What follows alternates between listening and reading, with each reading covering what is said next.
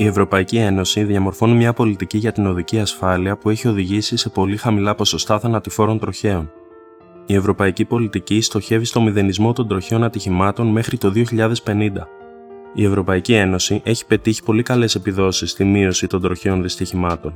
Σύμφωνα με τα στοιχεία, μεταξύ του 2010 και του 2020, ο αριθμός των θανάτων από τροχαία ατυχήματα στην Ευρώπη μειώθηκε κατά 36%. Τα τελευταία χρόνια έχουν σταθεροποιηθεί οι κανόνες οδηγικής συμπεριφοράς. Όλα τα κράτη-μέλη έχουν υιοθετήσει κανόνες μέσω των οποίων επιβάλλεται πιο προσεκτική οδήγηση, γεγονός που συμβάλλει στην ελαχιστοποίηση των τροχαίων και κατ' επέκταση στη μείωση των θανάτων που προκαλούνται από αυτά. Τα στοιχεία έτσι και αλλιώς δείχνουν ότι στη συντριπτική πλειοψηφία των περιστατικών το ατύχημα οφείλεται σε ανθρώπινο λάθος.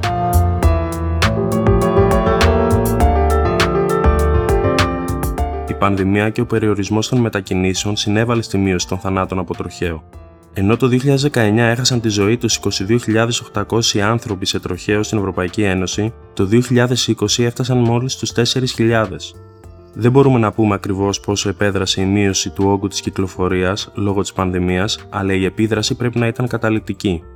Τα στοιχεία δείχνουν ότι 18 χώρες της Ευρωπαϊκής Ένωσης κατέγραψαν το χαμηλότερο αριθμό νεκρών από τροχαία δυστυχήματα το 2020.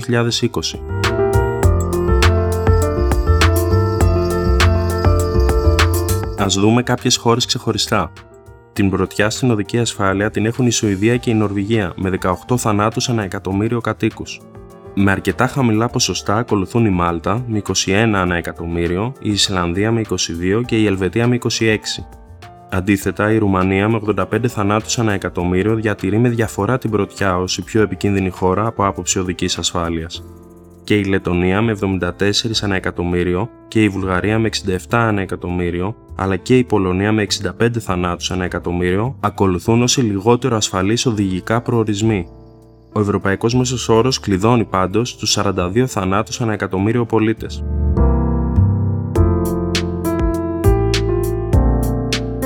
Α δούμε πού βρίσκεται η Ελλάδα. Η Ελλάδα δεν είναι σε καλό επίπεδο όσον αφορά στην οδική της ασφάλεια. Με 54 θανάτους ανά εκατομμύριο κατοίκους, βρίσκεται πάνω και από τον μέσο όρο θανατηφόρων τροχαίων στην Ευρωπαϊκή Ένωση.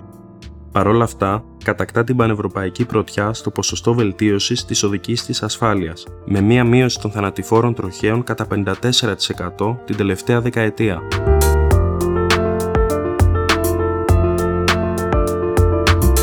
Οι ηλικίες από 18 έως 24 έτη και οι 65 ετών και πάνω έχουν μεγαλύτερο ποσοστό συμμετοχής στα θανατηφόρα ατυχήματα αναλογικά με το ποσοστό τους στον πληθυσμό, τα 3 τέταρτα των τροχαίων ατυχημάτων αφορούν άνδρες και η πλειοψηφία των τροχαίων γίνεται σε επαρχιακούς δρόμους και αφορά συνήθως αυτοκίνητα και όχι μηχανές.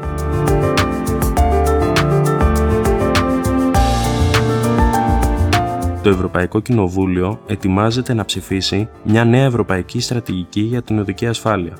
Μεταξύ άλλων, προβλέπει τον καθορισμό ασφαλών ορίων ταχύτητας όπως 30 χιλιόμετρα την ώρα σε κατοικημένες περιοχές, τη μηδενική ανοχή στην οδήγηση σε κατάσταση μέθης και τη συμπερίληψη ορισμένων χαρακτηριστικών ασφαλείας σε όλα τα οχήματα.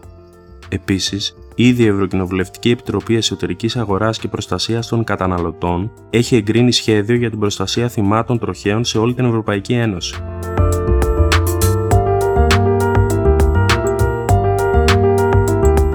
Στόχος μηδενισμού των τροχαίων ατυχημάτων μέχρι το 2050 αποτελεί έναν από τους πιο φιλόδοξους στόχους της Ευρωπαϊκής Ένωσης για τις επόμενες δεκαετίες και το Ευρωπαϊκό Κοινοβούλιο ιεραρχεί την πολιτική για την οδική ασφάλεια.